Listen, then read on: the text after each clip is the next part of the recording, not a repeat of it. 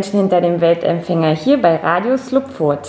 Am Arbeitsplatz eines Glaubenichts äh, meldet sich wieder Franziska Schneider und heute mit einem neuen Interviewgast zu dem Themenbereich, diesmal Soziologie.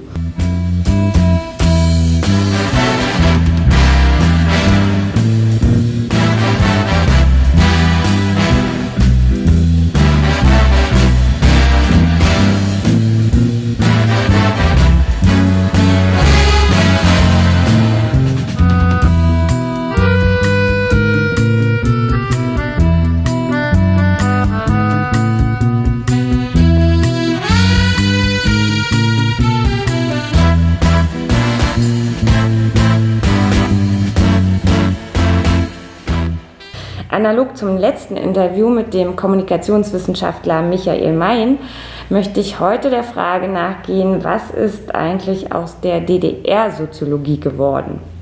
Und dazu begrüße ich ganz herzlich mir gegenüber sitzend Frau Professorin Karin Lohr. Hallo Frau Lohr. Hallo Frau Schneider.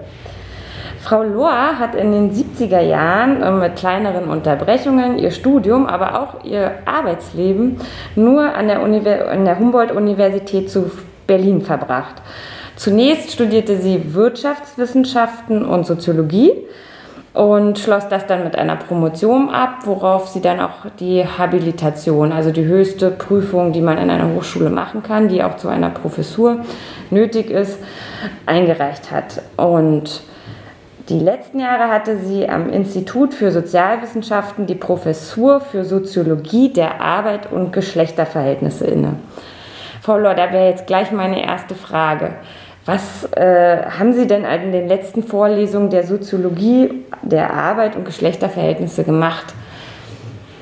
Also äh, Vorlesungen habe ich schon lange nicht gemacht, weil das Studium hier anders aus, aufgebaut ist dass äh, im Grundstudium, also in Grundlagenmodulen, werden so Standards angeboten, Standardvorlesungen angeboten zu den Fächern Soziologie und Politikwissenschaften, äh, Sozialstruktur, politische Theorie, soziologische Theorie, politisches System der BRD. Da war ich eher nicht beteiligt. Also ich habe in erster Linie Seminare gemacht, sowohl im Bachelor als auch im Master. Da gibt es hier normale Seminare und dann gibt es äh, forschungsorientierte Seminare. Und diese beiden Veranstaltungstypen habe ich in der Regel gemacht. Thematisch in den letzten Jahren, so durchgängig die letzten drei Jahre, Digitalisierung. Ich bin ja Arbeitssoziologin und Digitalisierung ist ja gerade das Thema. Und da habe ich sowohl normale Seminare als auch äh, äh, so forschungsorientierte Seminare durchgeführt. Äh, dann habe ich Seminare durchgeführt zu Methoden empirischer Sozialforschung, zur Einführung in Geschlecht und Ungleichheit, zu, ich mal überlegen, ähm, äh, Gesellschaftsdiagnosen, mhm. ne? also weil es halt auch eine große Diskussion darum gibt, äh, in welcher Gesellschaft leben wir eigentlich und da gibt es ganz viele verschiedene Diagnosen, die man gut diskutieren kann. Und das letzte Seminar, was ich durchgeführt habe, oder das vorletzte Seminar, was ich durchgeführt habe, hieß im Osten nichts Neues, Fragezeichen. Mhm. Weil ich gedacht habe, dass ich zum Ende meiner Berufstätigkeit mich nochmal mit Ostdeutschland und was daraus geworden ist beschäftigen möchte. Ja, das passt ja sehr gut zu unserem Thema auch. Also haben Sie quasi nochmal aufgearbeitet, wie es im Osten war oder? Nee, eher nicht, wie es im Osten war. Das Sondern was jetzt noch hier ist. Das hat natürlich eine, eine große Rolle gespielt, ne? also in der Diskussion. Aber so ein Seminar ist ja beschränkt. Ne? Man hat 15 Veranstaltungen und wir haben da so verschiedene Themen diskutiert. Also äh, wie ist die wirtschaftliche Entwicklung in Ostdeutschland gelaufen? Warum, warum ähm, haben wir es in Ostdeutschland mit Rechtsradikalismus zu tun? Äh, wie hat sich Geschlechterverhältnis verändert? Ähm, ja, was war noch Thema? Ähm, Identität. Also gibt es eine ostdeutsche Identität? Also eher solche Themen. Hm. Ne? Und in, in der Diskussion kam natürlich von, äh, überraschenderweise war die Mehrzahl der Studierenden ähm, haben sozusagen eine westdeutsche Herkunft, die natürlich sehr interessiert daran waren, auch etwas zu erfahren über die Vergangenheit. Aber dazu haben wir kaum Texte gelesen oder so, sondern das ist in die Diskussion eingeflossen. Mm. Da habe ich kürzlich ein Buch gelesen von Jana Milev, Treuhandtrauma. Kennen Sie, haben Sie es auch gelesen? Ja, mit Treuhand haben wir uns auch beschäftigt, also in diesem Wirtschaftskontext. Mm, ja. Ne? Weil sie hat dann halt auch erzählt, wie die verschiedenen Generationen noch weiterleben und zu welchen Kategorien man gehört. Das ist ein sehr interessantes Buch. Ja, nämlich Frau Lohr ist kurz vor der Rente. Oder nennt man das Ruhestand hier? Ruhestand klingt besser. Deswegen ist der Raum auch recht leer. Das waren also Ihre letzten Vorlesungen, mit denen Sie sich beschäftigt haben. Aber wie sind Sie denn an die Uni überhaupt gekommen, an die HU? Warum haben Sie sich für Wirtschaftswissenschaften und Soziologie an der HU entschieden, damals?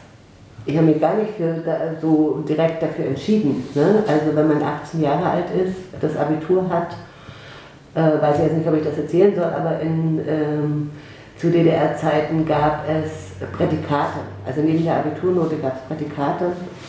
Ähm, zum Studium besonders geeignet, zum Studium geeignet und zum Studium nicht geeignet. Und wenn man dieses Prädikat hatte, zum Studium besonders geeignet, bedeutete das, dass man auf alle Fälle einen Studienplatz kriegt. Mhm. Nicht unbedingt den, den man haben will, aber dass man einen bekommt. Und es gab ja gleichzeitig äh, Studienplatzlenkung, ne? also nach Planung, nach gesellschaftlichem Bedarf. Und als ich äh, mein Abitur gemacht habe, war der gesellschaftliche Bedarf Lehrer, Zahnärzte, Offiziere für Jungs. Mhm. Und diese Fächer haben mich nicht so angesprochen. Mhm. Also habe ich mich beworben für Psychologie. Und dann habe ich einen Brief bekommen von der Humboldt-Universität, dass ich leider keinen Studienplatz in Psychologie äh, bekommen kann, aber sie mir einen Studienplatz in Soziologie anbieten. Ach so. Daraufhin bin ich nach Berlin gefahren und habe mir das erklären lassen. Ich war vorher auch bei dem, bei dem Schuldirektor und habe ihn gefragt, was ist denn das Soziologie? Und dann weiß er auch nicht.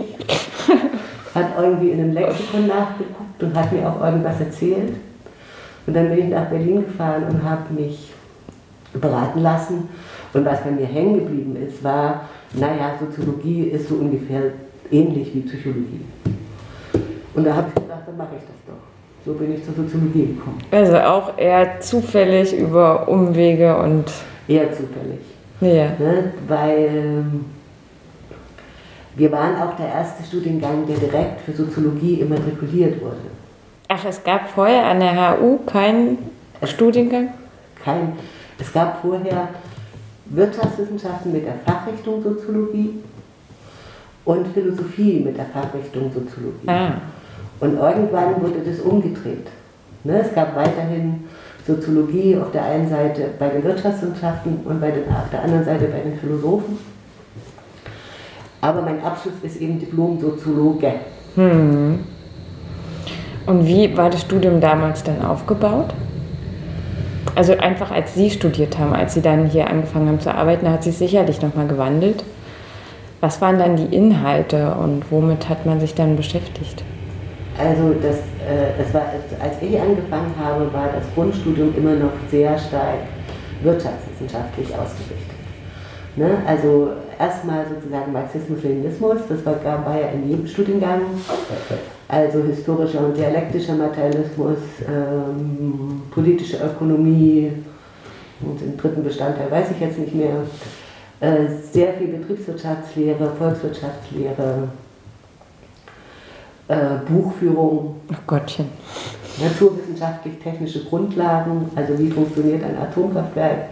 Wow. und solche Sachen. Und, und Soziologie im Grunde genommen erst, erst nach, dem, nach dem Grundstudium. Hm. Ne? Und äh, da waren so die zentralen Bestandteile Geschichte der Soziologie, äh, Methoden, soziologische Methoden und dann so ein bisschen Organisationssoziologie, Arbeitssoziologie, zum damaligen Zeitpunkt noch keine Stadtsoziologie, die kam erst später. Ja. Also im Wesentlichen Arbeitssoziologie. Und wie haben Sie sich dann entschieden, noch eine Dissertation an das Studium ranzuhängen? Also Herr Mayen hatte gesagt, es gab schon so Auserwählungen, wo man sagte, hier, du kannst danach noch eine Promotion anschließen. Wurde das angeboten oder? Ähm, das ist auch bei mir persönlich eher Zufall. Auch ne? Zufall. Ne? Oder na, Zufall würde ich vielleicht nicht unbedingt sagen, aber umwegige Geschichte. Also es ist richtig, so habe ich das auch wahrgenommen. Es wurden sozusagen, ich gehörte nie zu den total Besten. Ne? Ähm, und es wurden sozusagen die Besten auserwählt, drei oder so aus der Seminargruppe, die für eine Promotion vorgeschlagen wurden. Da war ich nicht dabei. Ich, äh, und es gab auch wiederum, man hat ja vor dem, vor dem Studium unterschrieben, dass man nach Abschluss des Studiums ähm, dahin geht, wo die Gesellschaft einen braucht. Mhm. Und dann gab es eine sozusagen Arbeitsplatzvergabe, also auch wieder nach Plan. Okay. Und das hat aber für die Soziologie nie wirklich funktioniert, ne? sondern auf der anderen Seite wurden dann die Betriebe und Institutionen eben auch beauflagt, äh, Soziologinnen zu nehmen. Und mich brauchte die Arbeitsplatz, äh, brauchte die Gesellschaft im, im BWF Marzahn, Berliner Werkzeugmaschinenfabrik Marzahn. Und da war ich dann zum Gespräch und dann hat dann man mir erzählt, dass ich in der Abteilung wissenschaftliche Arbeitsorganisation eingesetzt werde und dort Arbeitsnormung machen soll. Mhm. Meine Vorstellung von Arbeitsnormung war, ich stehe hinter irgendwelchen Arbeitern mit der Stoppuhr. Optimierung Arbeitszeit. Nicht Arbeitszeit, Leistung. Okay. Leistung. Und das hat mich ziemlich frustriert und dann bin ich zurückgegangen an die Universität und habe gesagt, nee, das mache ich nicht. Und äh, der Seminarberater hat mir dann, wir hatten Seminargruppen und Seminarberater, und der Seminarberater hat mir dann angeboten, ein Promotionsstudium zu machen. Mm. So bin ich dazu gekommen.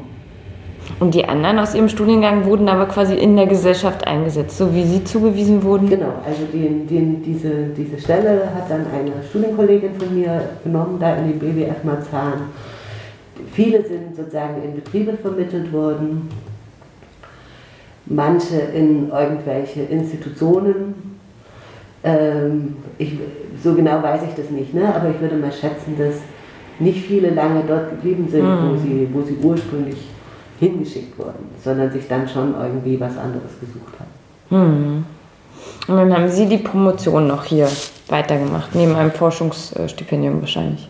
Na, die Promotion, das ist wie ein, wie ein da gab es auch ein Stipendium. Mhm. Ne? Bloß das Stipendium gab es nicht von irgendwelchen Stiftungen, sondern von der Universität. Ne? Also ich, äh, es gab drei Jahre ein Stipendium, in den drei Jahren äh, sollte man promovieren. Und das war natürlich sehr ange eng angebunden an das, an das Institut. Das war mhm. nicht so frei wie, wie jetzt, ne? sondern es gab ja auch einen, einen Fünfjahresplan für Forschung und da wurden bestimmte, wurden bestimmte Themen äh, sozusagen bearbeitet von dem Institut, sozusagen in der Forschung. Und im Rahmen dieser Themen, die da bearbeitet wurde, haben dann die Leute promoviert, die eben Promotionsstudenten waren. Mhm. Und die wurden, sie sind ja dann quasi auch weiter an der Uni geblieben. Nachdem sie die Dissertation in der Tasche hatten, sind sie weiter an der Uni geblieben und haben quasi auch sehen können, wie sich dieser Lehrstuhl oder wie nennt sich das Institut entwickelt hat mit der Zeit. Da muss, muss man wieder ein bisschen weiter ausholen. Ne? Weil Gerne. ich würde sagen, also ich habe meine Promotion 1980 abgeschlossen und dann einen Arbeitsvertrag bekommen. Und äh, das eine, was man sagen muss, ist, dass es sozusagen staatlich oder vom, mir fallen schon die Begriffe gar nicht mehr ein, vom, äh, heute würde man sagen, Bildungsministerium vorgegebene äh, Studienpläne gab. Ne? Mhm. Also die überall gleich waren.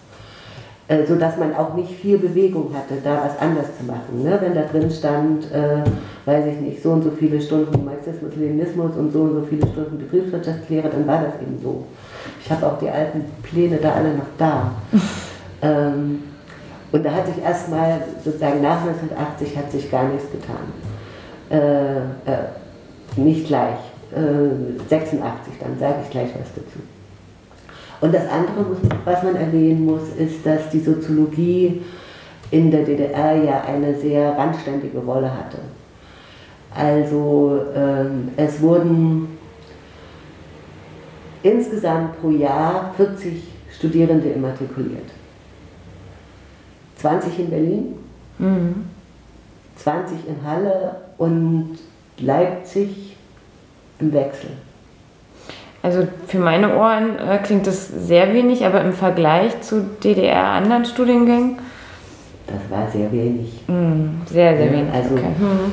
das kenne ich die Zahlen nicht, aber, aber bei, den, bei den Wirtschaftswissenschaften die Vorlesungen, in denen ich da gesessen habe, wo alle dabei waren, ne? also alle, die im gleichen Jahr Wirtschaftswissenschaften, egal welche Fachrichtung studiert haben, waren das bestimmt 300. Okay, ja, also sehr kleiner Studiengang. Also der Studiengang war extrem klein, weil er eben ein sehr randständiger äh, Studiengang war. Und da haben sich auch keine Studierendenzahlen entwickelt, ne? sondern es gab sozusagen eine Vorgabe, es gibt 20 in Berlin und das eine Jahr 20 in Halle und das andere Jahr 20 in, in Leipzig. Und das war's.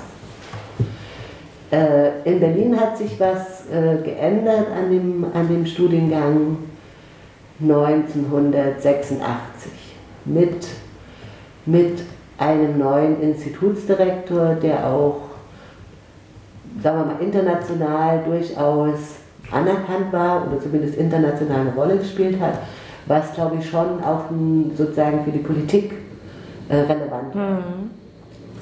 Und auf der anderen Seite würde ich auch sagen, dass es ja in den letzten Jahren der DDR durchaus Öffnungsbewegungen gab. Und im Rahmen dieser, dieser Öffnungsbewegungen 1986 wurden dann, wurde dann eine Reform des Studiengangs angestrebt. Und die ist auch gelungen. Ne, da wurden die, die, die, die Anteile von Marxismus-Leninismus allgemein, Grundstudium Marxismus-Leninismus, die wurden ganz, ganz stark reduziert. Äh, die Soziologie ist schon in, schon in früheren Semestern dann auch äh, Soziologieveranstaltungen oder Soziologie, ja, wie soll man sagen, äh, ist halt Soziologie schon sehr viel früher dann im Studium aufgetaucht. Und, und am Forschungsprofil sonst noch? Was sind dann noch für Themen so vorgekommen? Hat man sich mit der DDR, mit der Gesellschaft dann beschäftigt und versucht zu optimieren? Oder wie kann ich mir dieses. Ja, klar, mhm. Soziologie ist eine, eine, also heute würde man sagen Sozialwissenschaften, zu DDR-Zeiten wurde gesagt die Gesellschaftswissenschaften, also Gesellschaftswissenschaft. Also der Gegenstand der Soziologie ist die Gesellschaft. Mhm. Ne? Aber, und das war sie auch zu DDR-Zeiten aber ähm, dabei ging es nicht darum, wie soll man sagen, jetzt ähm, große Gesellschaftsdiagnosen aufzustellen, ne, sondern es wurden kleine Themen bearbeitet. Und dafür gab es einen Plan. Mhm. Ne, also äh, einen Forschungsplan sozusagen. Und die Themen, die an dem Institut in Berlin bearbeitet wurden in den letzten Jahren, waren in erster Linie solche, deswegen, deswegen bin ich auch Arbeits- und Industriesoziologin, weil es ja gar keine andere Möglichkeit gab. Ne? Ähm, aber trotzdem äh, würde ich nicht sagen, ich würde was anderes machen wollen. Ähm, haben sich die Themen immer mit, mit Arbeit, Betrieb, Organisation beschäftigt. Ähm, meine Promotion oder äh, Promotion B oder Habilitation heißt zum Beispiel Innovation, Innovation und Organisation. Ne? Da ging es darum, wie betriebliche Organisationen Innovationsprozesse vorantreiben können. Und dabei hat natürlich Technik eine große Rolle gespielt, ne? was in der DDR hieß, wissenschaftlich-technischer Fortschritt. Und ich würde sagen, dass die Themen äh, sehr nah an dem waren, was auch in der Bundesrepublik zum damaligen Zeitpunkt geforscht wurde, äh, nur eben aus einer anderen Perspektive. Ein weiteres großes Thema, also neben diesem Arbeitszugang, ein weiteres großes Thema war sozialistische Lebensweise. Mhm. Und da wurden, das war sozusagen, könnte man, würde man heute sagen, Verbundprojekt Da wurden ganze Vielfalt von Themen bearbeitet. Ne? Also Arbeit, Freizeit, Stadt und Stadtentwicklung und wahrscheinlich noch vieles anderes mehr. Und die Ergebnisse hat man publiziert?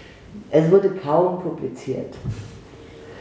Äh, es gibt so ein, äh, so ein, es gab eine soziologische Reihe, äh, wo, wo so die zentralen Themen dann auch publiziert wurden. Also zum Beispiel Arbeitssoziologie oder was natürlich auch eine große Rolle gespielt hat, habe ich jetzt vergessen, war durchaus Sozialstrukturforschung. Ne? Also mhm. welches Verhältnis haben die verschiedenen Klassen und Schichten zueinander, wobei natürlich immer ähm, von der führenden Rolle der Arbeiterklasse ausgegangen wurde. Und äh, die empirischen Ergebnisse das nun mal nicht so bestätigt haben, dass wir eine gleiche Gesellschaft sind. Mhm. Ne? Also es gab schon ein relativ breites, breites Themenspektrum, äh, aber publiziert, wie gesagt, diese Reihe, weiß ich nicht, vielleicht sind in der Reihe insgesamt, wenn es viel ist, 40 Bücher erschienen. Oh. Mehr nicht. Aber gut, also Sie haben 80 ähm, die Promotion abgeschlossen. Sie waren der erste Jahrgang. So lange gab es ja den, das Institut Soziologie dann auch gar nicht, ne? Von 70 wahrscheinlich an. Müsste ich nachgucken, weiß ich jetzt gar nicht mehr so genau. Ich glaube, ich glaube, das Institut ist gegründet worden 1976. Ja. Ne? Also es gab vorher, vorher an der Sektion Wirtschaftswissenschaften eine Abteilung Soziologie und an der Sektion Philosophie eine Abteilung Soziologie. Und 1976 wurden wurde aus diesen beiden Abteilungen ein Institut für marxistisch-leninistische äh, Soziologie mhm. gebildet, als eigenständige äh, Institution, hier an der Humboldt-Universität. Okay, also man hat weniger auf Publikationen gesetzt. Nee, es wurden, es wurden Forschungsberichte geschrieben. Ne? Also es ist nicht so, dass äh, das nicht geforscht wurde, oder es wurde sehr viel geforscht und es wurden Forschungsberichte geschrieben, die aber nicht veröffentlicht wurden ne, sondern die, die wurden den entsprechend zuständigen Gremien, also Ministerien, Partei und so weiter zur Verfügung gestellt. Die waren in der Regel nur, den, nur für den Dienstgebrauch und manche waren auch vertrauliche Verschlusssache. Also die vertrauliche Verschlusssache durfte dann gar niemand lesen, sondern nur höhere Beamte oder Parteifunktionäre.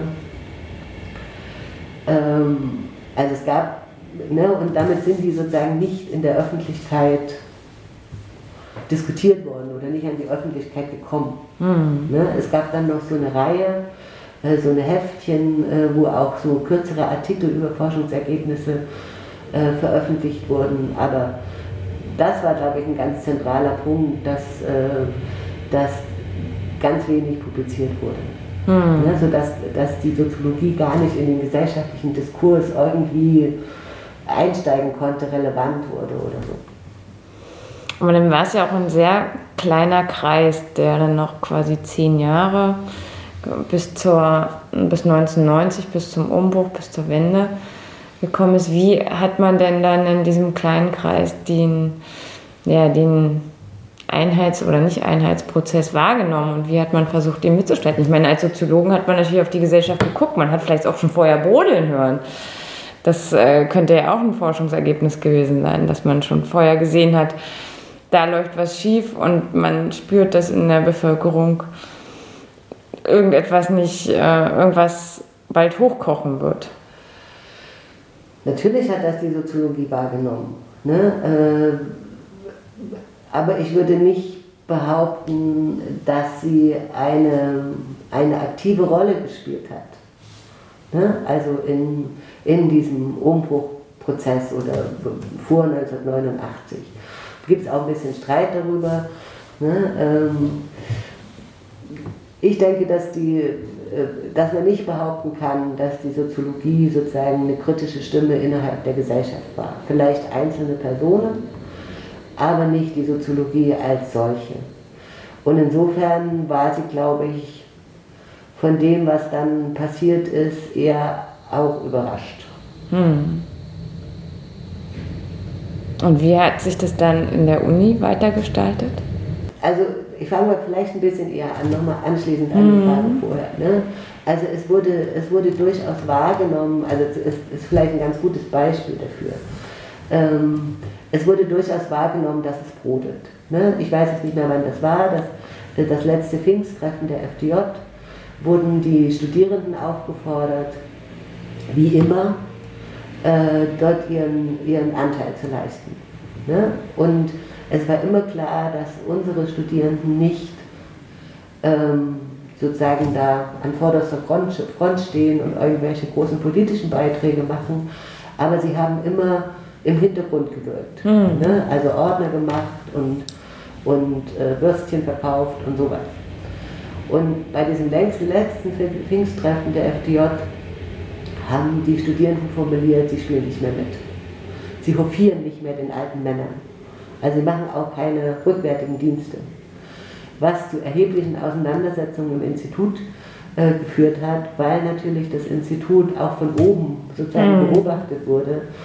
Ähm, und da wurde versucht, das alles irgendwie unter der Decke zu halten. Ne? Das, das war 1989 dann. Ich weiß nicht mehr, wann mhm. das Pfingsttreffen war. Also 89 oder ich, im Frühjahr 89 oder 88, das weiß ich jetzt nicht mehr so genau. Ähm, also da war sozusagen schon Bewegung. Ne? Und als dann, als dann äh, 1989 die Mauer gefallen ist, war natürlich eine totale Aufbruchstimmung. Ähm, wir könnten jetzt alles tun,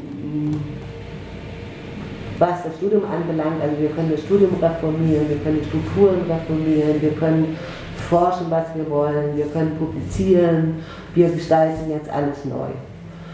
Und genau das hat nicht funktioniert. Also es hat mir für eine sehr mhm. kurze Zeit funktioniert, ne? vielleicht für ein Jahr. Äh, da, da war auch hier in der, Humboldt-Universität sehr viel los, also Studierendenproteste und, und Arbeitskreise und Arbeitsgruppen und ähm, Forderungen und wie machen wir das jetzt und so weiter. Es wurden Ideen entwickelt, es wurden Konzepte geschrieben, es wurden neue Strukturen geschaffen, also zum Beispiel ähm, äh, die Fakultätsstruktur. Ne, das, äh, das wurde alles gemacht, aber es, ähm, es kam ja dann, zumindest für die Geistes- und Sozialwissenschaften, der Abwicklungsbeschluss. Hm. Ne, und Abwicklungsbeschluss bedeutete, dass ähm, alle die Fächer, die als systemnah bezeichnet werden, ähm, abgewickelt wurden, insofern, dass die Arbeitsverträge der dort Beschäftigten zum 31.91 oder so endeten. Einfach ausgelaufen sind. Ne, da wurde nicht gekündigt, sondern da wurde einfach nur äh, abgewickelt halt. Äh, und gleichzeitig wurden Struktur- und Berufungskommissionen eingesetzt, die die Fächer wieder neu aufbauen sollten. An der Humboldt-Universität waren die Struktur- und Berufungskommissionen zusammengesetzt aus der Hälfte Westdeutsche und die andere Hälfte Ostdeutsche. Hm. Ob das an anderen Universitäten auch so war, weiß ich nicht. Ähm, aber man muss dazu sagen, das Institut für Soziologie das marxistisch-leninistische wurde ganz schnell äh, gestrichen, wurde nicht abgewickelt. Also ich habe nie meinen Arbeitsvertrag verloren. Hm. Das Institut für marxistisch-leninistische Soziologie wurde nicht abgewickelt, was aber eher ein Berlin-interne Berlin interne Ursache hat, ne, wo es auch unterschiedliche Deutungen dazu gibt. Äh, die damalige Wissenschaftssenatorin war Frau Riedmüller. Frau Riedmüller war Soziologin. Mhm. Und es gab gerade irgendwie Konflikte mit der Soziologie an der Freien Universität, sodass wir nicht abgewickelt wurden. Äh, das Institut war aber auch sehr, sehr klein. Ähm, und schon, schon vorher wurde ähm, komplizierte Geschichte. Ne? Also ich habe ja schon gesagt, dass, es, äh, dass äh, so aus eigener Kraft heraus eine Fakultätsreform angestrebt wurde Und da wurde eine Fakultät für Sozialwissenschaften gegründet, die bestand aus dem Institut für Soziologie, äh, einem neu gegründeten Institut für Politikwissenschaften, mhm. welches größtenteils aus der Sektion, eh, ehemaligen Sektion Marxismus-Leninismus hervorgegangen ist, welches aber abgewickelt wurde, mhm. oder die Menschen wurden abgewickelt einem Institut für Friedens- und Konfliktforschung, eine mhm. Neugründung, Dieter Segert ja. äh, und Dieter Klein und einem Institut für Sozialökologie, mhm. äh, Rudolf Barrow. Mhm. Auch sozusagen eine Neugründung. Das sollte die Fakultät für Sozialwissenschaften sein. Und schon zum damaligen Zeitpunkt wurde innerhalb der Fakultät äh, sozusagen besprochen, dass es keinen Sinn macht, in Berlin eine, ein drittes, einen dritten Studiengang oder ein drittes Institution einzurichten, die Soziologie als Studiengang anbietet, weil es Soziologie an der Freien Universität und an der Technischen Universität gab. Mhm. Und daher ähm, wurde damals schon sozusagen die, die Idee geboren, wir bieten hier Sozialwissenschaften an als Studiengang welcher sozusagen eine Mischung ist aus Soziologie und Politikwissenschaft. Und so ist es bis heute.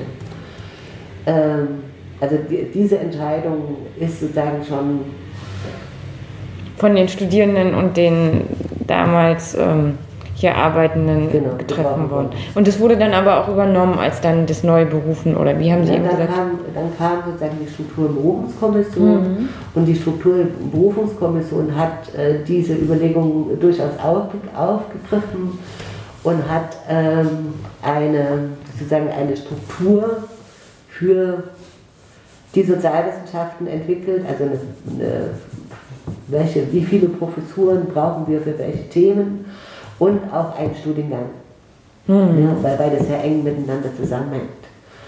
Und dann auch die Berufungsverfahren durchgeführt. Und das haben wir noch gar nicht besprochen, was vielleicht wichtig ist. Ähm, ich habe ja gesagt, dass es ganz wenig äh, Studierende gab, also 40 pro Jahr. Das bedeutete natürlich auch, es gab ganz wenig Personal. Stimmt. Ne? Ähm, es gab ähm, Institute für Soziologie an diesen drei Universitäten mit vielleicht zwei, drei Professoren und Professorinnen und dann noch ein paar einzelne Professorinnen an anderen Universitäten, die aber keinen eigenen Studiengang hatten, also in Dresden, in Rostock, in Jena, äh, die keinen eigenen Studiengang hatten, sondern Soziologie im Kontext anderer Fächer unterrichtet haben. Und das Institut für Soziologie an der Humboldt-Universität hatte drei Professoren und ungefähr 40 Mitarbeiterinnen, wenn es mhm. hochkommt. Äh, nach der Tätigkeit der Struktur- und Berufungskommission hatte das Institut für Sozialwissenschaften 16 Professuren. 16? 16. Hui. Und jede Professur ausgestattet mit anderthalb Stellen für wissenschaftliche Mitarbeiterinnen. Mhm. Also es ist ein Aufbau. Mhm. Ne? Ähm, Im Vergleich zu dem, was, was vorher war. Und von den 16, 8 in der Soziologie und 8 in der Politikwissenschaft.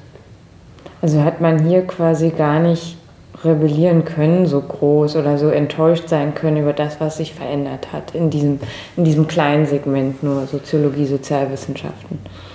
Nein, also man muss unterm Strich äh, sagen, dass äh, sozusagen äh, für, die, für die Soziologie das eher ein Aufschwung war. Ne? Wenn Sie jetzt mit Personen sprechen, dann gab es ganz viele Enttäuschungen. Ja, ja. Ne? weil eben die es waren ja auch einige oder. Nein, machen wir doch mal die Frage: Von diesen vier Professoren sind dann welche übernommen worden? Hier an der Humboldt-Universität nicht. Okay. Was aber mit dem Alter zu tun hat. Mhm. Zu alt gewesen? Ja. Ah, okay. Ne? Also ich kriege das gar nicht richtig rekonstruiert. Ne? ähm, ja, es gab, ich glaube, es gab nur drei. Ne? Äh, der, mhm. der eine äh, ist sozusagen der Vertrag nicht verlängert worden. Der andere durfte weiter unterrichten, bis, er, bis die Rente eintritt. Mhm. Die dritte war Stasi belastet. Okay. Und ist von alleine, glaube ich, gegangen. Und, äh, und dann gab es äh, Dozentinnen, ähm, Frau Professor Nickel und ich, oder jetzt äh, Frau Professor Nickel, damals, wir waren Dozentinnen. Ne? Es gab nicht dieses W3, W4 äh, und wir beide sind übernommen worden. Als Professoren oder dann als noch Angestellte wissenschaftliche Mitarbeiter? Frau Nickel als Professorin. Mhm. Äh, ich als wissenschaftliche Mitarbeiterin. Okay. Mit einer Daueraufgabe. Also mit, was, einem, was? mit einer Dauerstelle. Also unbefristet. Unbefristet. Mit der Möglichkeit auch eine Professur. Äh, da, ist der, da stimmt der Einstieg nicht ganz. Ich bin außerplanmäßige Professorin. Ah, okay. Ja, also ich habe dann irgendwann, weiß jetzt auch nicht mehr wann das war, in den, in den 90er Jahren äh, den, den Titel sozusagen als außerplanmäßige Professorin verliehen bekommen. Also das mit diesem außerplanmäßig, vielleicht verstehe ich das auch noch nicht ganz. Was heißt außer, also man, die Stelle ist nicht, es die gab es gar nicht zu besetzen quasi. Es ist keine Stelle. Mhm. Ne? Es ist keine Stelle und kein Lehrstuhl, sondern es ist sozusagen ein Titel qua Ehre und Leistung.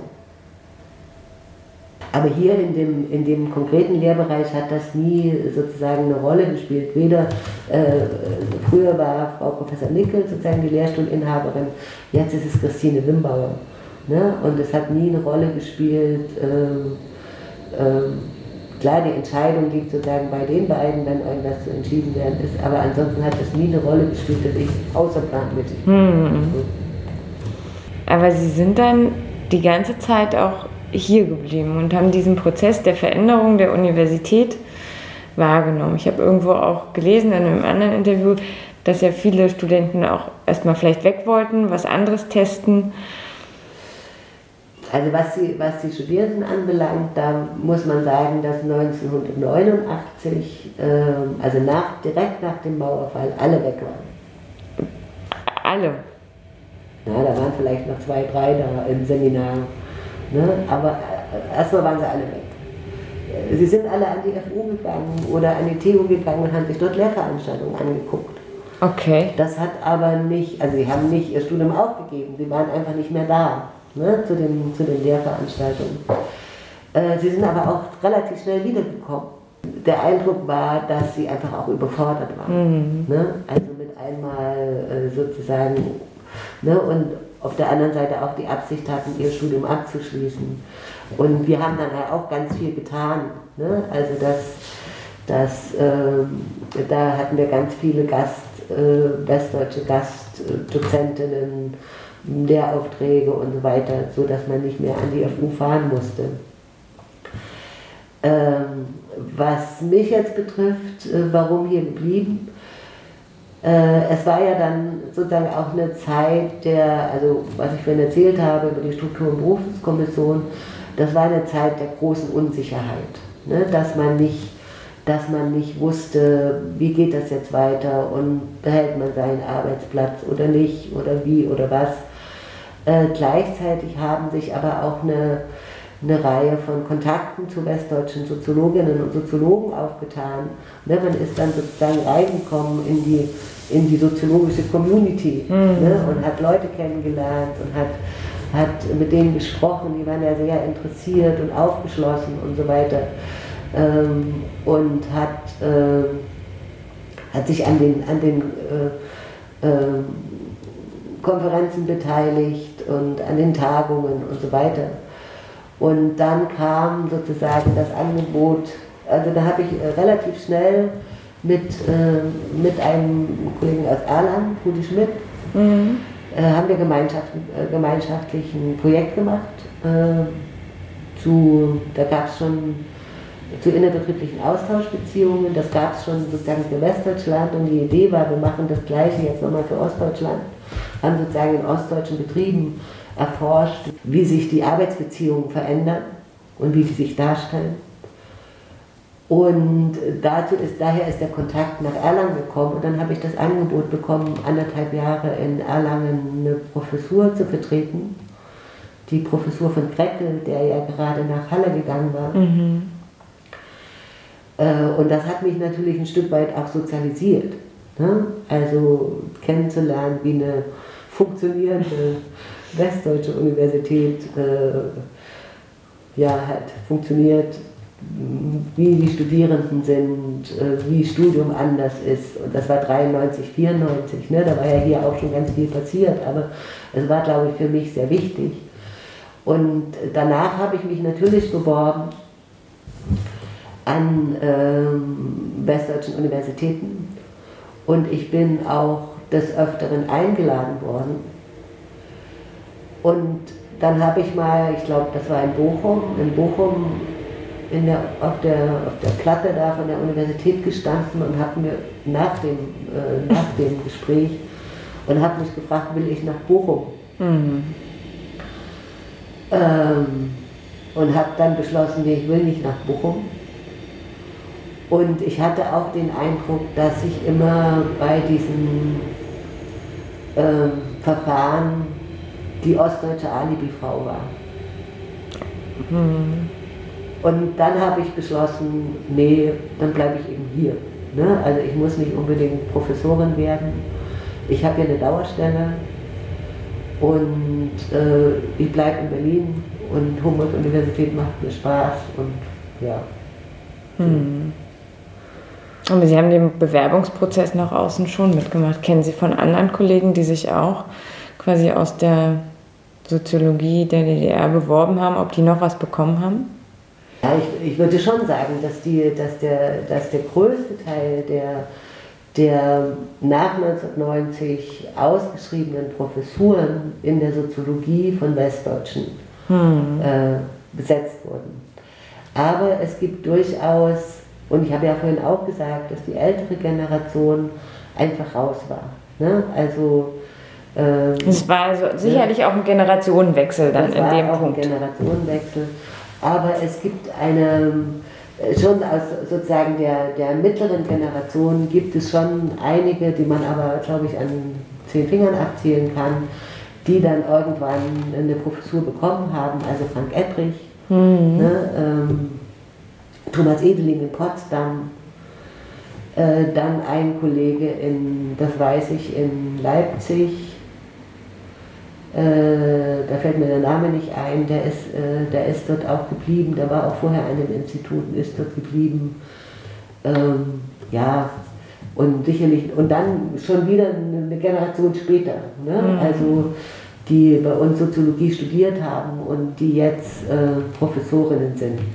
Und irgendwann kann man ja gar nicht mehr, kann, kann man ja gar nicht mehr sagen, ist da, hat da jemand eine ostdeutsche oder eine westdeutsche nee. Herkunft. Zum Beispiel Steffen Mau äh, hat, hat eine ostdeutsche Herkunft und hat auch, wollte auch äh, bei uns Soziologie studieren an der Humboldt-Universität 1990, hat sich dann anders entschieden. Hm. Ne, ist er jetzt Ostdeutsch oder ist er Westdeutsch? Das kann man ja nicht mehr.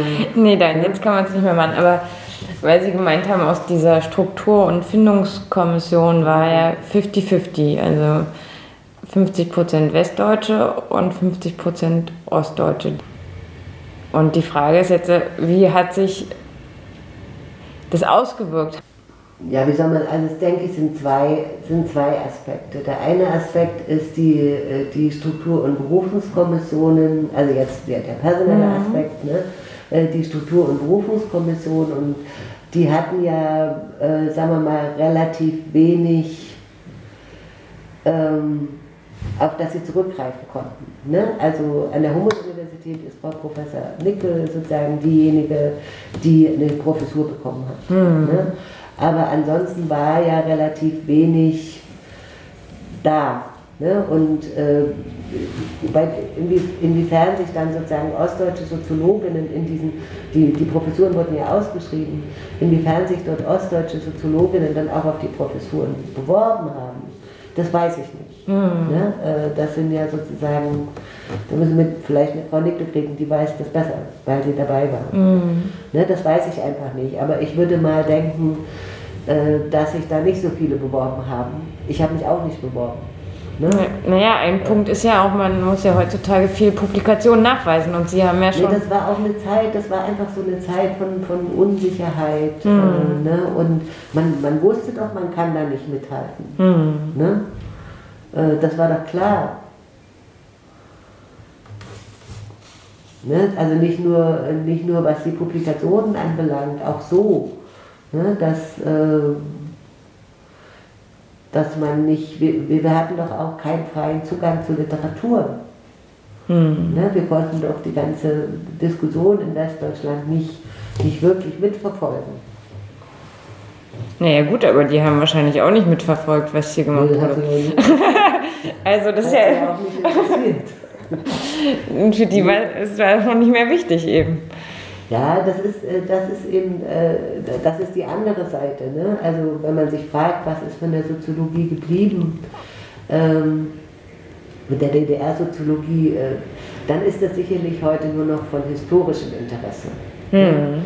Ähm, und ich würde sagen, ähm, dass die Soziologie ja immer sich sozusagen viel auf aktuelle gesellschaftliche Problemlagen bezieht und die, und die Welt dreht sich einfach weiter. Ja. Ne? Was, was ist noch, ich muss hier gerade meine Bücher aufbauen ne? und ich weiß nicht, was mit den vielen Büchern soll.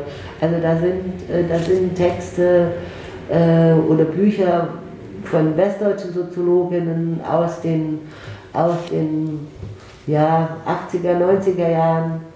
Äh, die, das interessiert halt auch niemanden mehr. Hm. Ne? Die Welt dreht sich einfach weiter. Ne? Die Themen werden anders, die, die werden aktueller. Äh, ne? Es gibt andere gesellschaftliche Problemlagen, mit denen sich die Soziologie beschäftigt. Äh, und das, das gilt, glaube ich, für beide Teile, also sowohl für die ostdeutsche Soziologie als auch für die westdeutsche Soziologie. Und insofern bleibt da von der, von, von der Forschung oder so, da bleibt nichts mehr, also außer aus historischen, äh, historischen Gründen. Was das Studium anbelangt, äh, da würde ich sagen, dass es durchaus ähm, ja, Fachbestandteile gibt, die, die heute genauso äh, bedeutsam sind wie damals. Ne? Also Methoden empirischer Sozialforschung, ja. Äh, Geschichte der Soziologie, äh, da, ne, das durchaus, aber natürlich auch wiederum auf einem anderen Niveau, weil es ja weitergeht. Aber ja, Statistik aber musste ich in meinem Studium machen und Statistik müssen die Studis heute auch noch machen. Ja, grausam. aber ich frage mich gerade, ob die Richtung nicht dann also eine andere ist, nämlich dass man eben das, was geforscht wird, eben nur auf den Westeuropa, Amerika bezieht. Weil wissen wir denn eigentlich jetzt, also meine Generation, welche Forschungsstand die Soziologie in Asien hat? Ist es dann nicht genauso eng, also nicht genauso ist jetzt vielleicht auch falsch gedrückt, aber ist es nicht auch in gewisser Weise engstirnig? Ja, das, äh, das würde ich teilen. Ne? Also das hat auch eine große Rolle gespielt in dem, in dem Seminar, jetzt was Ostdeutschland anbelangt.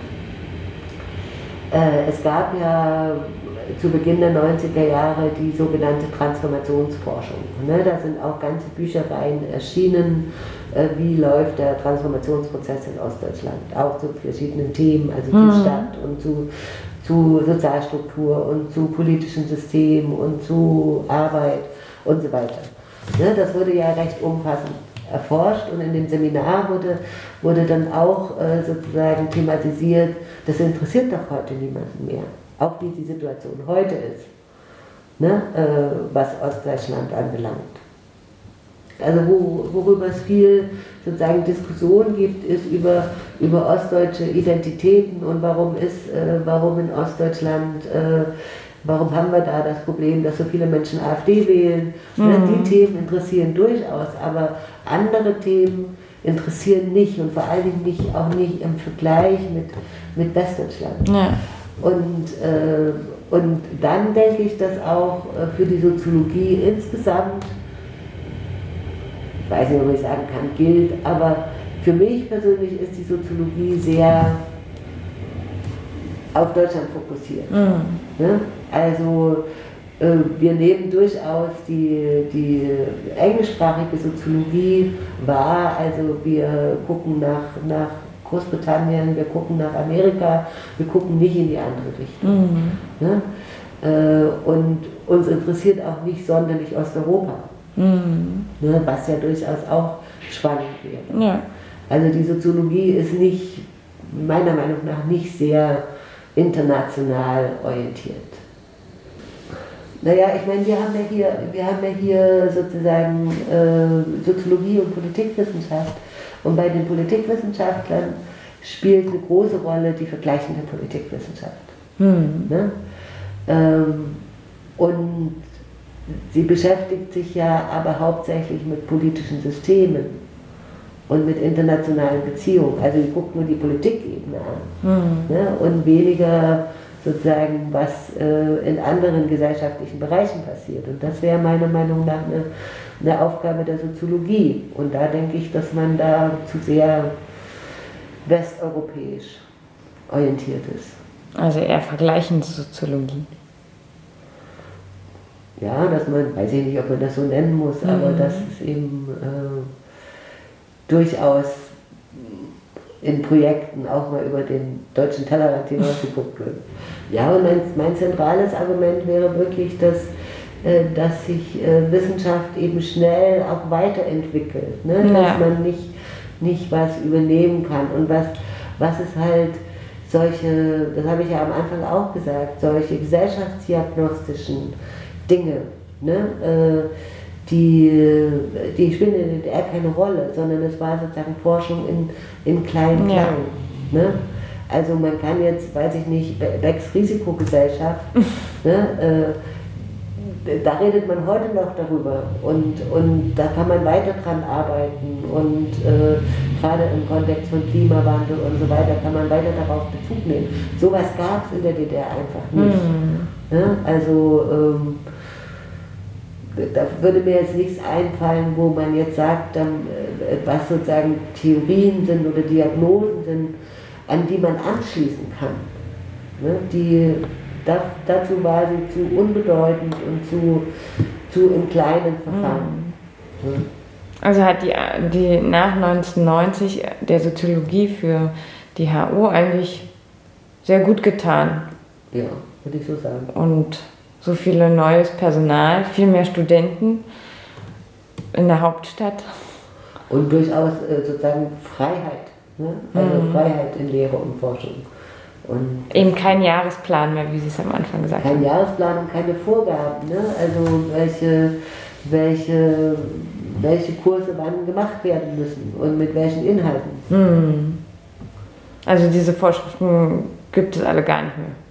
Es gibt nur noch höchstens wahrscheinlich die Grund, äh, das Grundstudium, was da alles äh, abgefragt sein muss. Ja, und es gibt, es gibt durchaus äh, so thematische Felder, würde ich mal sagen, Module, die eine, die eine thematische Bezeichnung haben. Ja. Aber welche konkreten Veranstaltungen dann dazu angeboten werden, das obliegt den Lehrenden und das kann man auch immer, immer sozusagen aktualisieren. Mhm.